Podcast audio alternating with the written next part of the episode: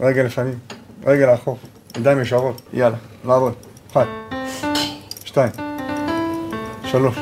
כן, הפרק הזה התחיל בבוקר אחד, באימון כושר, פרטני נקרא לזה, עם ניר גרינבאום, האיש היחידי בערך בעולם שלא אומר לי כל הזמן להירגע.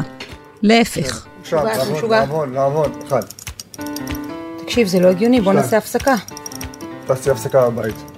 אנחנו באימון ספורט. זה הרעיון. אבל קשה לי. גם לי.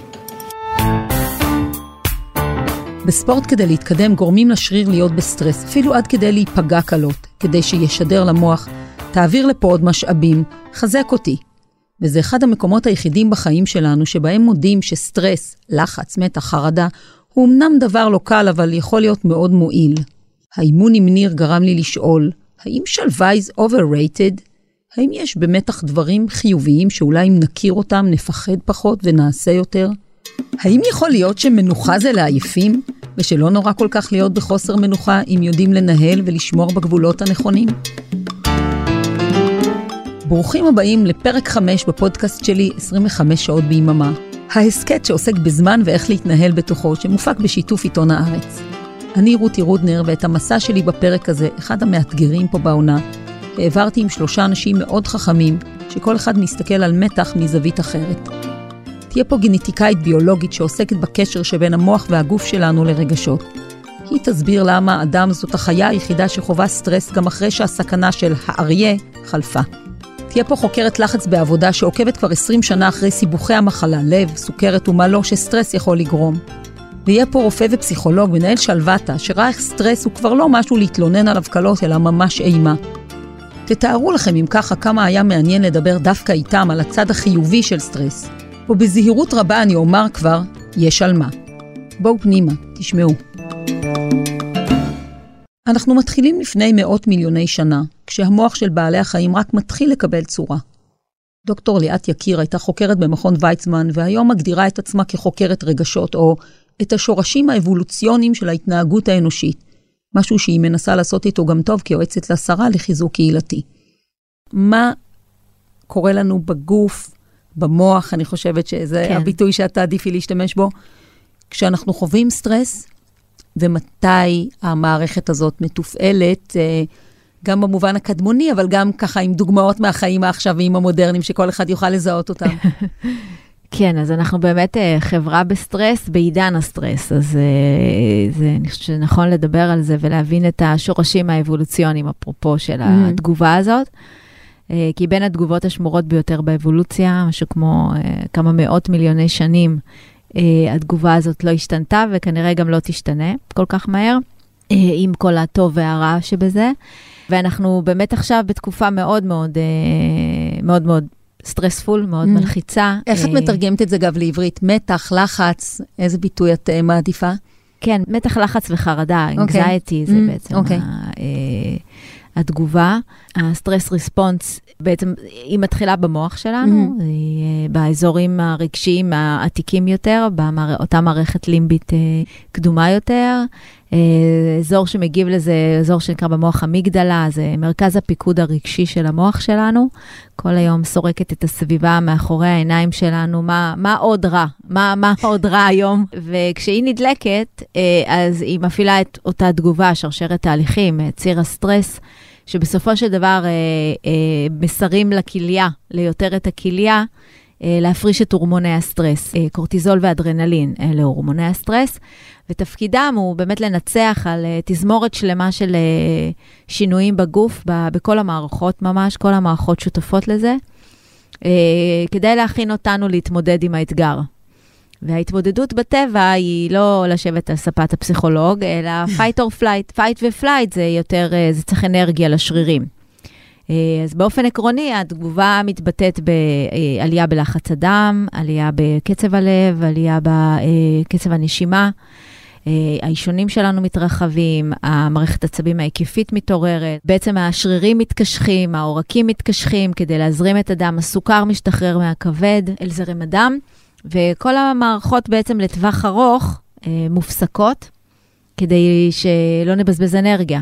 אז העיכול בעצם מופסק, ובאמת אה, זה הדבר הראשון שמרגישים, שינויים בעוויתות בבטן, אה, שלשול או הכאה Mm. או בחילה של המעיים. תיארת עכשיו מערכת של המון מסוגלות. אה, איך אנחנו- ומערכת החיסון מדוכאת, שזה ממש חשוב. אה, בזמן סטרס, וייצור העצם מופסק, והחשק המיני יורד, Mm. הרבייה. גם הפוריות שלנו וגם החשק שלנו בעצם יורד. והמוח נכנס לחרדה וריכוז, לסלק את גורם הסטרס, שום דבר אחר לא מעניין. אני, אני ממש עושה קטיעה קטנה, רק אה, כדי להבין. אז בדייט ראשון, למשל, שזה דבר אה, שקשה לא- שלא להגיע אליו בסטרס, כן? נכון. אה, תמיד. בעצם אנשים לא, חי, לא חשים אה, באופן טבעי חשק מיני בגלל שהם בתוך נכון. הסטרס. כן. ו... זה נראה לי מידע שהרבה אנשים ישמחו להתעדכן בו עכשיו, אמנם אה, אולי זה כבר מאוחר האמת שלא מדי. חשבתי על זה אף פעם, את צודקת לגמרי. ככל שרמת הסטרס עולה, ככה החשק המיני יורד. אה, ולכן באמת בדייט שני או שלישי תהיה יותר רגיעה. אה, כי בעצם אנחנו כאילו עסוקים במה הצד השני חושב עליי, מה אני חושבת, מה כאילו כל ה... כן, זה- לקבל את כל. לאבד את כל המידע, המון המון מידע. תיארת מערכת שכל כולה מכוונת למסוגלות של בעל החיים לעשות את הדברים הנכונים ב- ב- במקום שקבלת ההחלטות היא מאוד מאוד מהירה ולא מעובדת. כן. למה אם ככה, המילה הזאת, סטרס, המתח, הלחץ והחרדה, הם חוויות כל כך רעות בהוויה האנושית שלנו, אה, אה, מאה ה-21. אני תמיד אומרת, ההרצאה שלי בנושא הזה נקראת אה, למה לזברות אין אולקוס, זה הספר של פרופסור רוברט ספולסקי, איש בעל זכויות רבות, חוקר סטרס, איש מצחיק ו- ומיוחד. הוא קרא לספר שלו למה לזברות אין אולקוס כדי להבהיר לנו, בני אדם, אה, שאנחנו נשארנו עם אותה מערכת. אה, חכמה ויעילה מאוד, שמצילה כל רגע וכל שנייה הרבה מאוד בעלי חיים. אבל היא נשארה אצלנו בדיוק אותו דבר, עם uh, עולם שלא מותאם, לה... המגדלה לא מותאמת לעולם הזה, זאת אומרת, uh, ובטח לא גם להרחבה שקיבלנו למוח, זה Mhm. האונה המצחית שלנו. המרפסת. 30 מיליארד נוירונים של חרדה ודאגות. אה, אנחנו בעצם חיים את העתיד. התודעה חיה Mhm. בעתיד. בגלל שאנחנו חיים בעתיד, אז אנחנו מייצרים אה, אירועים שלא קיימים, פחדים ודאגות, אה, הרבה מהם מיותרים, כמעט ללא יכולת שליטה לפעמים עליהם. אה, ואנחנו גם מעבירים את זה מדור לדור.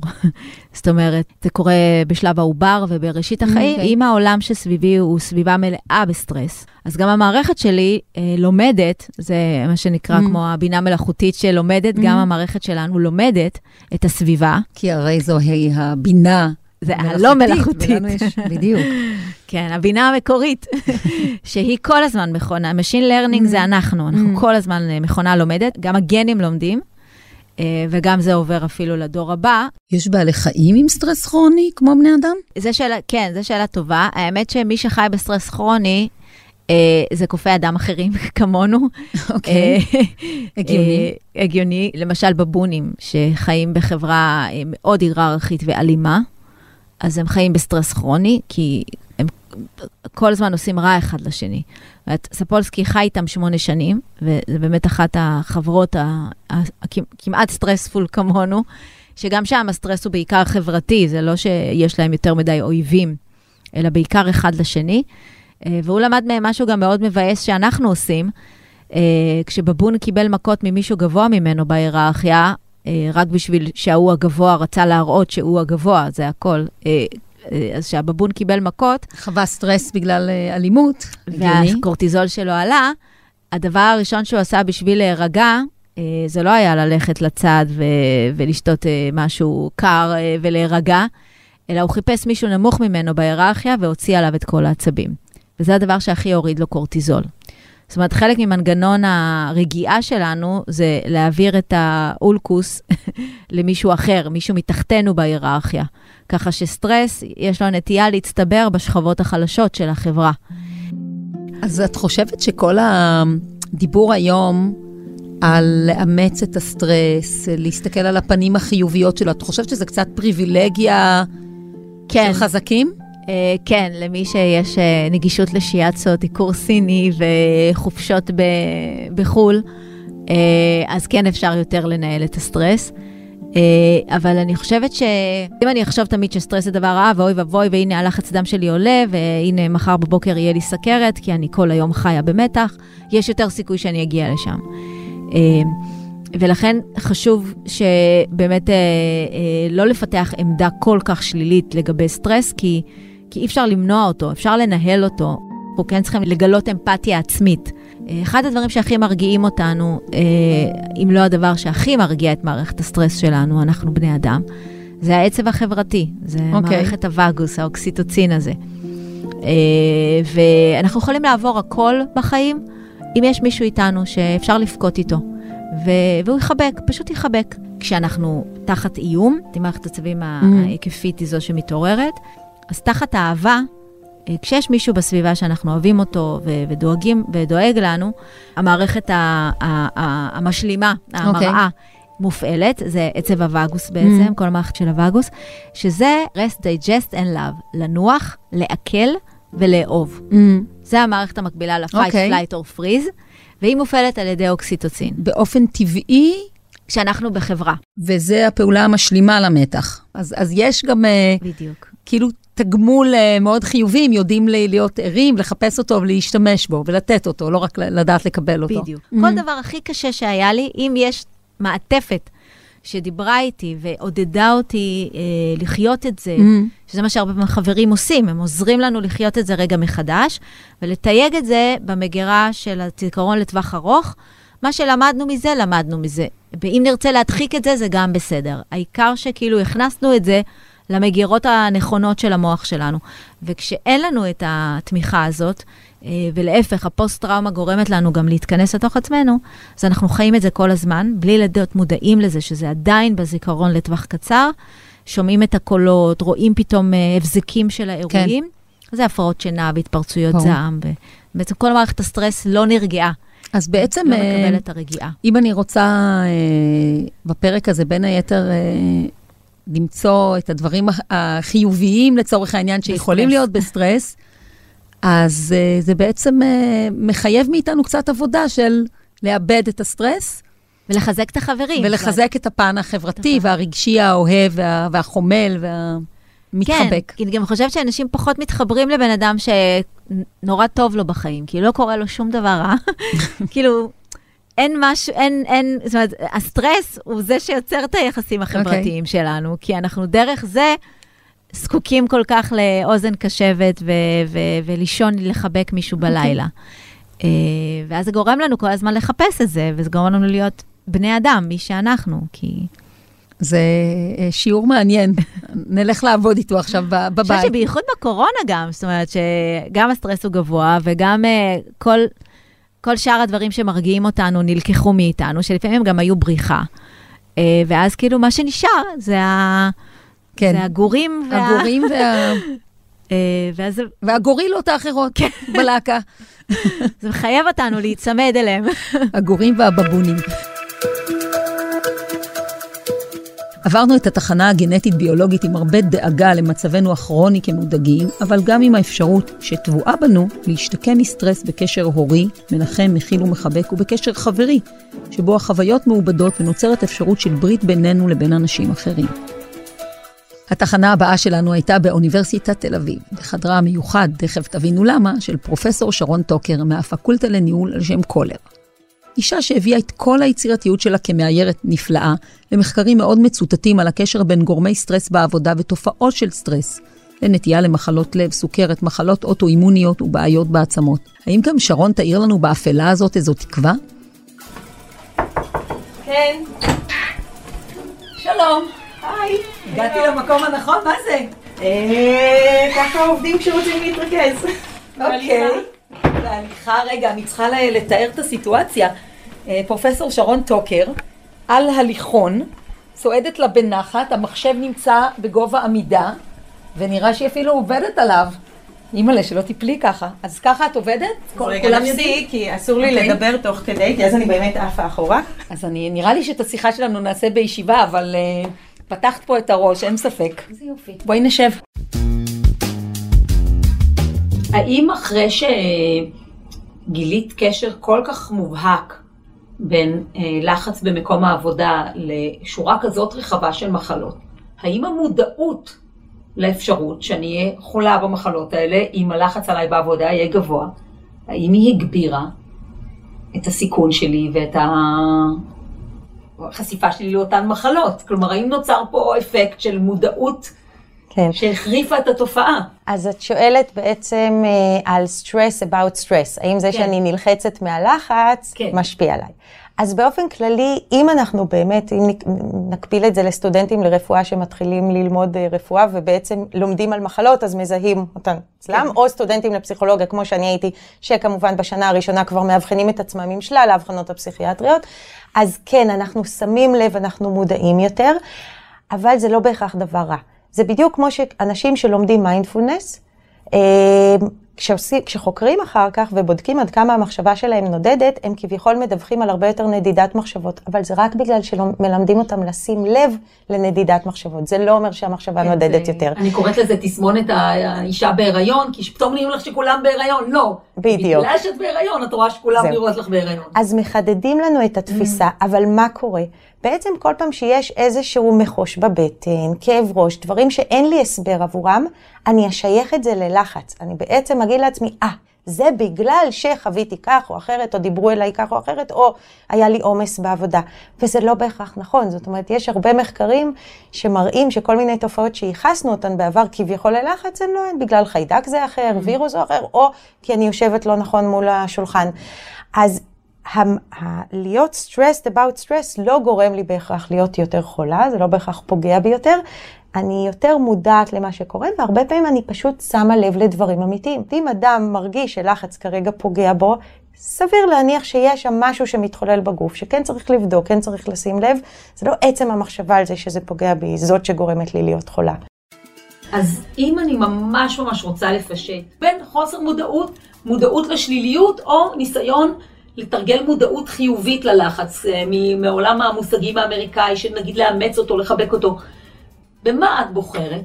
אני בוחרת בלדעת כמה שיותר ולקבל החלטות מושכלות, ואני ארחיב. אם עכשיו אני מאוד אה, אתרגש ממשהו, אז אני יכולה אה, באותו רגע אה, אה, להיות יותר בפוקוס, אני עם יותר אנרגיה, אני לא באמת צריכה לשתות קפה, אני אהיה מספיק ערנית, ואני אוכל לתפקד טוב. אבל אחר כך תהיה נפילה. אנשים שצריכים להגיש דוח בסוף שנה, רואי חשבון, סיימו להגיש, אה, ב, ב, אני חושבת שבמרץ, את כל הדוחות, אחר כך כולם נהיים חולים, זה מה שקורה במשרדי רואי חשבון. זה אז, נכון? זאת אומרת, זה... כן, כן, יש, יש mm. קריסה, כי אנחנו בעצם מחזיקים, מחזיקים, mm. הגוף יודע לתת, אבל אחר כך יש לנו mm. נפילה. אז גם אותם אנשים שמדברים על לחבק את הלחץ וכולי, הם לא באמת יכולים להראות דיווחים מחקריים לזה שתגובת הלחץ היא משהו שמועיל לנו. היא לא מועילה לנו, היא יכולה להועיל לנו בטווח הקצר, שנהיה יותר בפוקוס, שהזיכרון לטווח קצר יעבוד יותר טוב, אבל הגוף שלנו לא בנוי לחוות את זה שוב ושוב. אני אגיד כן, תכף מתי כן. אני חושבת שמודעות היא דבר מאוד חשוב, והאוטומט הזה שאנחנו פועלים בו, אומר, אה, זה לא בעיה, אני כבר יודע לעשות את הדברים האלה, אנשים אחרים עובדים בעבודה הזאת, אני אסתדר. אה, היא לא בהכרח הדבר נכון. זאת אומרת, ברגע שמתחילים סימנים של שחיקה, שאני מתחילה להרגיש את אותה אה, פגיעה פיזית, אני מרגישה את העייפות, אני מרגישה שאני מבולבלת, שאני לא קוהרנטית, אני מרגישה שאין לי כוח להראות חום לאנשים אחרים, אני חושבת, וזה מה שגם המחקרים מראים, שאני צריכה רגע לעצור ולשאול את עצמי האם אני במקום הנכון, בזמן הנכון, איזה שינוי אני צריכה לעשות כרגע. אמ, ולא לקבל את זה כזה המצב, העולם שלנו לחוץ היום, אני צריכה להמשיך לתפקד בו, כי המחיר מגיע. זאת אומרת, אני פוגשת את אותם אנשים שהיו עם ה-state of mind הזה, אבל הגיעו אלינו למחקר בגיל 40 ומשהו, והם משלמים את המחיר. אבל השינוי הזה, קודם כל, הרבה פעמים הוא מגיע דווקא מתחושה של איזה מישור אחיד, שטוח ומשעמם בחיים. שגם זה גורם לחץ, זה נחשב אוקיי, גורם לחץ. בדיוק, ואז כדי לעשות את השינוי, אתה מן הסתם חייב לעשות לחץ, כי אתה הולך ממקום ידוע ומוכר למקום לא מוכר. אז מה שאת אומרת זה לא לעשות בהכרח לחץ, אלא לשנות את גורמי הלחץ שלי. כן להכניס אתגרים חדשים, כן להכניס עניין, כן להזיז את הגבינה שלנו ולאמץ שינוי ולהגיד, אוקיי, אני מעיזה לעשות משהו חדש. אה, כן לקחת על עצמי פרויקט חדש, גם אם זה אומר שכרגע תהיה תקופה יותר עמוסה.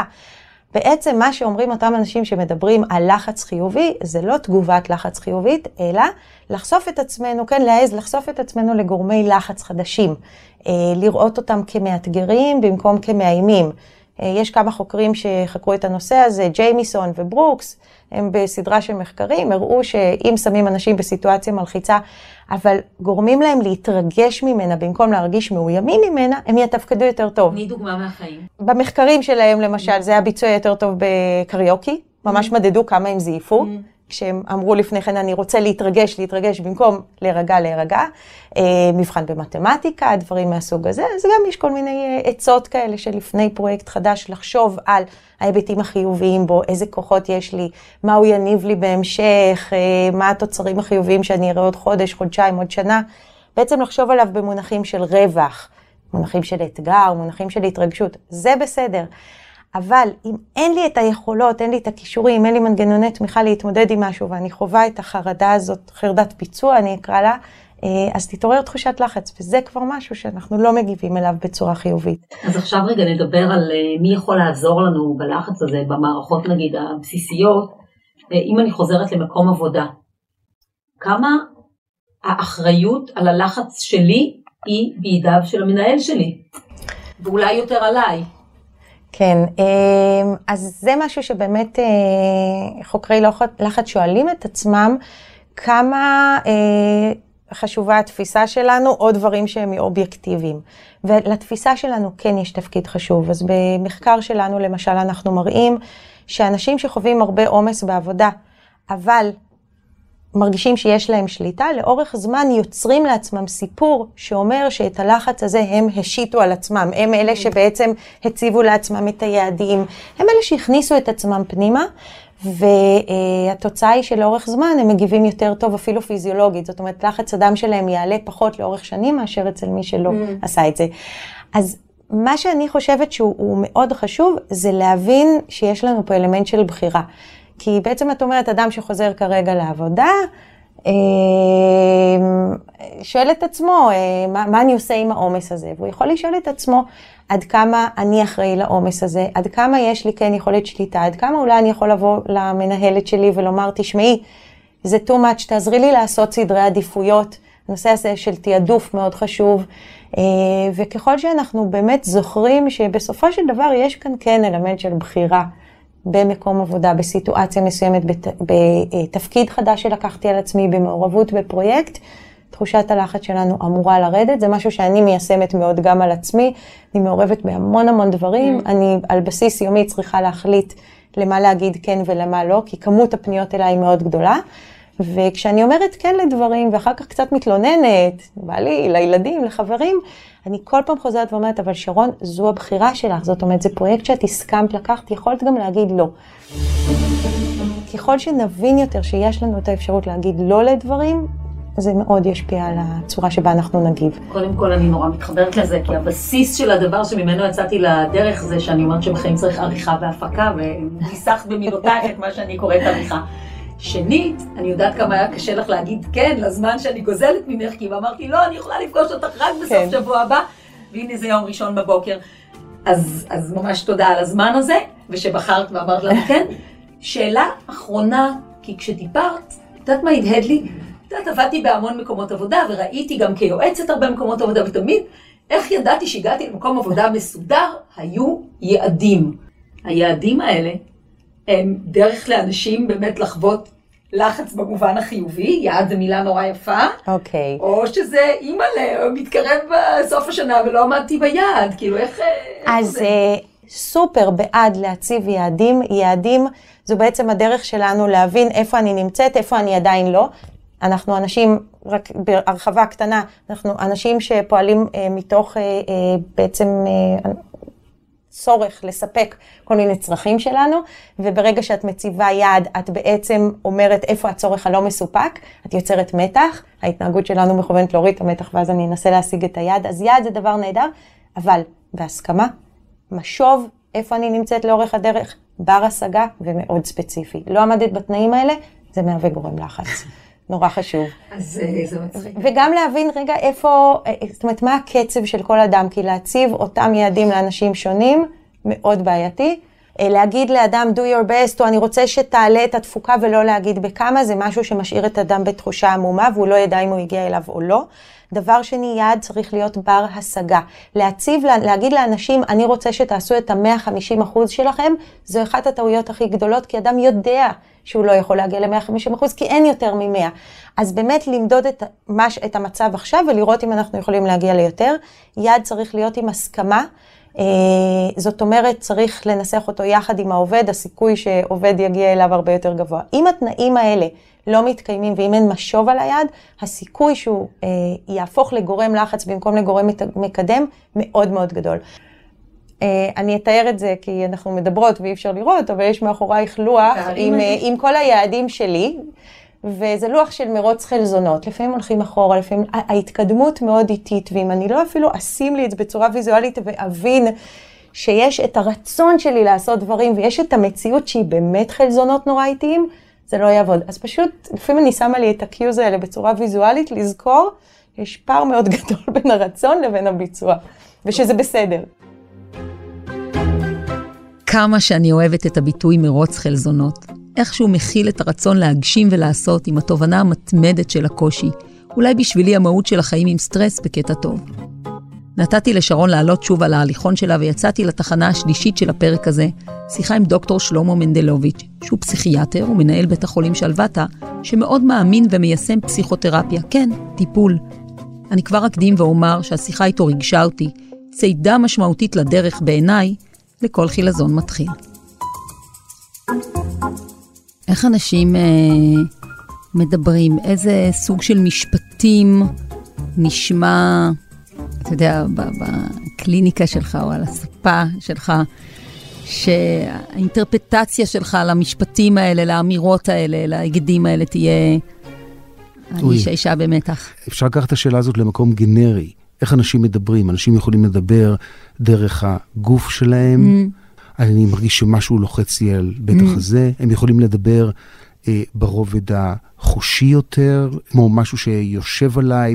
לא, אני לא מרגיש mm. בגוף כלום, אבל זה מרגיש כמו משהו שיושב mm. עליי. הם יכולים לדבר באיזשהו דיבר, שהוא דיבר מחשבתי כמעט אנליטי, ואפילו לנסות לתת הסבר, בגלל שככה וככה אני מרגיש איזושהי מין תחושה של משהו, וגם יכולים לדבר בצורה נורא חווייתית, ולהגיד, אה, זה מרגיש כאילו, ולתת איזושהי מטאפורה נורא מדויקת, אגב, של מתח בין עם מטאפורה של מתח שהמקור שלו הוא בעודפות, mm-hmm. אני מרגיש כאילו אני מתפוצץ מבפנים, mm-hmm. לבין מתח שהמקור שלו הוא דווקא חוסר מאוד גדול.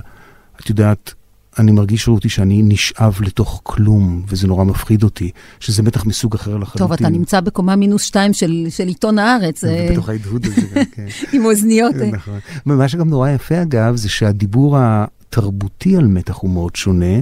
כשאתה מדבר עם אוכלוסייה אתיופית מבוגרת, כן. הדרך שלהם להגיד מתח, כן. זה שהם מראים שמשהו לוחץ להם על הראש. אז אני חושבת שאצלנו בתרבות, אולי בתרבות יותר מערבית, אה, ככה אני פורסת את הידיים לצדדים וככה דוחסת את הכל פנימה, אולי זו תנועה שחוזרת... אה... מאוד יכול להיות, נכון. אוקיי. שווה לחשוב על זה.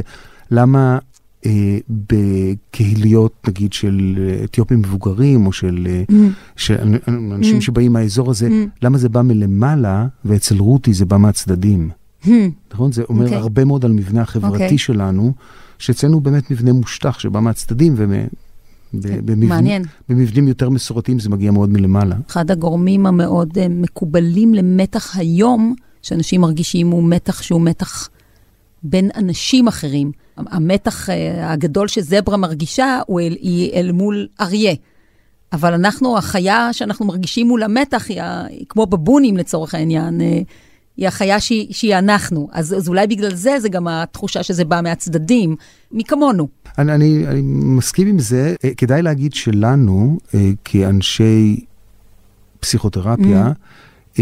המתח האמיתי הוא מתח שלא בא מלמעלה ולא בא מהצדדים, אלא בא מתוכנו. אה, מתח שהמקור שלו הוא משהו שבוקע מתוך איזשהו מקום מאוד מאוד מרכזי בתוכנו, שהוא כמובן נמצא בהדהוד עם הסביבה, אבל אה, אני אגיד את זה ככה בשפה נורא נורא נורא פשוטה. תודה לא, רבה. לא מצאתי הרבה אנשים ש... מתפטרים ממתח דרך אובדנות בגלל שהם הרגישו משהו מהצדדים שלהם. רוב האנשים מתאבדים כי הם חסרי משמעות, כי אין להם כיוון, כי אין להם טעם בחיים, אה, כי יש להם איזשהו מתח פנימי של ריקנות שפשוט מכריע אותם. בעולמות, אה, שוב, של הביולוגיה, ששם יותר קל לייצר דיכוטומיות, יש distress ו eustress. זה מושג שאתה מכיר מהעולם לא, הפסיכותרפי? ממש לא. eustress זה מושג אה, ששוב, סליה טבע לפני בערך 100 שנה. של מתח תקין שהוא שהוא פונקציונלי. בעצם המתח הפונקציונלי כן. שמייחסים אותו ל... Uh, התחושה בעת חיזור, uh, התחושה בעת אתגר, לפני שנקרא לזה, הוא הפך לקושי, כי תמיד אני אומרת שאתגר זה קצת מילה מכובסת לקושי, נכון? לנו יש מונחים אחרים, שאני חושב שאולי האזור שהכי מתכתב עם זה, הוא אחד מהמשולשים המרכזיים ביותר שיש בתוך החשיבה הדינמית, אה, וזה המשולש שמדבר על צורך, סיפוק ותסכול. יש צורך, אני רושמת. ת- זה טוב. אולי זה יגמול אותך קצת מהחיבה היתרה שלך למונחים בביולוגיה. יכול להיות? אתה יודע, זה אצלי, אצלי ביולוגיה זה סתם רומן מהצד, אני אה, אמרתי כן. לך איפה הלב שלי. אחלה, בסדר גמור. אתן דוגמה. תחשבי על אימא שיושבת ורואה טלוויזיה, והילד בן השלוש שלה, העריץ של הבית, צועק לה מהחדר שלו, אמא, אני רעב, תביאי לי קורנפלקס. והיא אומרת לו, חמוד שלי, אני עייפה, אין לי כוח, בוא תרד למטה, תיקח לבד, אני אעזור לך. בעצם מאירה את המשוואה הזאת. יש לו צורך, הוא רעב, אבל היא לא מספקת אותו. היא יוצרת לו תסכול. אם התסכול הזה הוא תסכול שאנחנו קוראים לו תסכול אופטימלי, optimal frustration, הדבר הזה יהפוך להיות רגע מכונן בשביל הילד. אוקיי. הילד ילמד שלהבא הוא יכול לעשות את הדבר הזה לבד, שהוא לא תלוי באימא שלו. אז כשאנחנו חושבים על מונחים של מתח, אנחנו חושבים על מתח, על, על, על פיתול שיוצר מתח כזה שיש לו את גבולות הקיום המגדלים, המפתחים, המעצימים שלו, אבל כמובן שיש לו גם את הגבולות שבהם הוא פוקע. ובהם הוא מפסיק להיות פונקציונלי, כי אם אמא תגיד אותו דבר לא לילד בן 3, 4, 5, אלא לילד בן שנתיים, זה כמובן יהיה הבנתי. נוראי לגמרי. אז אני כבר אומרת פה הערת ביניים, ואני אומרת את זה לבן שלי ששומע אותי, בטח אה, יום יבוא, שהוא אמר בן שלוש, לא בן שלוש עשרה, כן? זה חשוב, כי, כי את הקריאה שהוא רוצה שהוא רעב מהחדר אני שומעת. יש אה, אה, מישהי היום שהיא מאוד מרכזית בשיח הפופולרי על, על סטרס, שהיא אה, אה, חוקרת או, או, או מרצה מסטנפורד בשם קלי מקגוניגל, והיא עושה קריירה מלהגיד שהדבר הכי מסוכן בסטרס זה הפחד מהסטרס. והיא אומרת שברגע שנשחרר את הפחד מהסטרס ולא נהיה עסוקים כל הזמן ב- ב- בלפחד ממנו, גם נסבול ממנו פחות ונחלה ממנו פחות. מה אתה אומר? אני אומר שזה מאוד אמריקאי לחשוב ככה. אה, אני לא אתפלא אם גם אה, אה, יש לה איזשהו קוקבוק איך עושים את זה. ברור. מעבר לזה שזה דבר קצת נאיבי, יש בזה משהו שלא באמת מבין ולא באמת נותן הכרה, recognition, למי שבאמת נושא את הדבר הזה. אז ו- ושם אנחנו נמצאים, זה האזורים שלנו, האזורים שלנו הם האזורים האלה. הם לא האזורים של מתח עדין שאפשר אולי לפוגג אותו עם איזשהו משהו עדין. יש לי איזו תחושה שכל הזמן יש איזה ציווי לאיזה שלווה, שאולי באה על רקע של, של באמת אה, תרבות שקידשה יותר מדי ביצועיות ועשייה ומשימתיות ופרודוקטיביות, אבל התוצאה של זה, שאנשים כבר מבוהלים מ... מעשייה ומאקטיביות, מרוב שהם מרגישים כל הזמן אשמה על זה שהם לא מספיק רגועים ולא מספיק שלווים ו... וככה. תראה, באזורים מסוימים זה נכון. כלומר, אני חושב שאין מישהו שלא יסכים עם זה שבסופו של דבר מתח, אה, כשהוא בגבולות מסוימים יש לו כוח מגדל ויש לו כוח בונה, זה, אני חושב שזה ברור מאליו. אני חושב שהציווי החברתי של להירגע, אה, יכול לבוא בעיניים שלי מאחד משני מקומות. או שהוא בא ממקום שבו אומרים למישהו, את הבסיס יש לך כבר, תירגע. אה, בדרך לפה סיפרתי לענת אשתי שאני נוסע לפה, והיא שאלה אותי על מה מדובר, אז סיפרתי לה. אז ענת, שהיא, אה, שהיא דעתנית מאוד, אמרה לי, אה, תגיד לרותי שלך שיש פרקי זמן שבהם זה מאוד חשוב, אחרי גיל 50 זה מפסיק להיות חשוב. די, צריכים לנוח ולהסתכל אחורה. הנה, אתה רואה? אז, אז יש בזה משהו חכם מאוד. אבל שם אני לא מוטרד.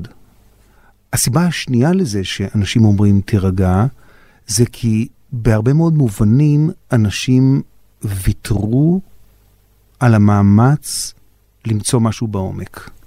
Mm. אנשים ויתרו על המאמץ לייצר איזשהו מרכיב עומק משמעותי, שדרכו באמת הם יכולים לחיות את החיים שלהם. ואז הקריאה הזאתי, תירגע, היא דווקא הקריאה המסוכנת ביותר שיש. היא קריאה של ויתור. תצוף. תצוף. תיסחף בזרם. אה, אל תתעקש על דברים באמת, דברים mm. שהם באמת מאוד משמעותיים, mm. נגיד כמו מוקדים של משמעות, או כמו יחסים שיש בהם מרכיבי עומק. החרדה, הפחד, המתח, הם מרכיב הכרחי במציאה של משמעות, ועד כמה זה טרגי כשאתה מוותר על הדבר הזה. אמ, אז, אה, אז יש בזה משהו בונטוני כזה להגיד, חבר'ה בואו נירגע וכולי וכולי. אה, אם זה בא מתוך מקום של משמעות קיימת ונינוחות שמתלווה אליה, אני חושב שזה אחלה. שזה שיטת ענת לצורך העניין. שזה שיטת ענת לצורך העניין, אני חושב שזה אחלה. אה, אם זה בא ממקום של ויתור וריקנות, אני חושב שזה דבר נוראי. ואני אגיד כספיח לזה, שזה בדיוק האנשים שבסופו של דבר מחליטים לסיים את הסבל שלהם. עד כדי כך. עד כדי כך. כי בסופו של דבר, כש, כשאני מדברת על איך אה, לארגן חיים, אני בין היתר חושבת שצריך לשים אצבע על המקומות שהם משמעותיים בשבילך, שבהם בין היתר הפער בין הרצוי למצוי הוא גדול יותר. Okay. אוקיי. ואחד הדברים זה to let them go, ואחת האופציות היא להיכנס פנימה. לעומק הזה, כן? ברור לגמרי. אה, אני, אז קודם כל אני חושב שלצערי הרב, או לשמחתי, אני לא יודע, זה תלוי כמה סבל אנושי אני יכול לספוג. אה, לא מדובר פה על משוכה, כי משוכה זה משהו שמעצם טבעה אנחנו עוברים אותה ואז אנחנו okay. אוקיי. נמצאים אחריה. מדובר פה על מדרון די תלול, סיזיפי מאוד, שהוא basically endless.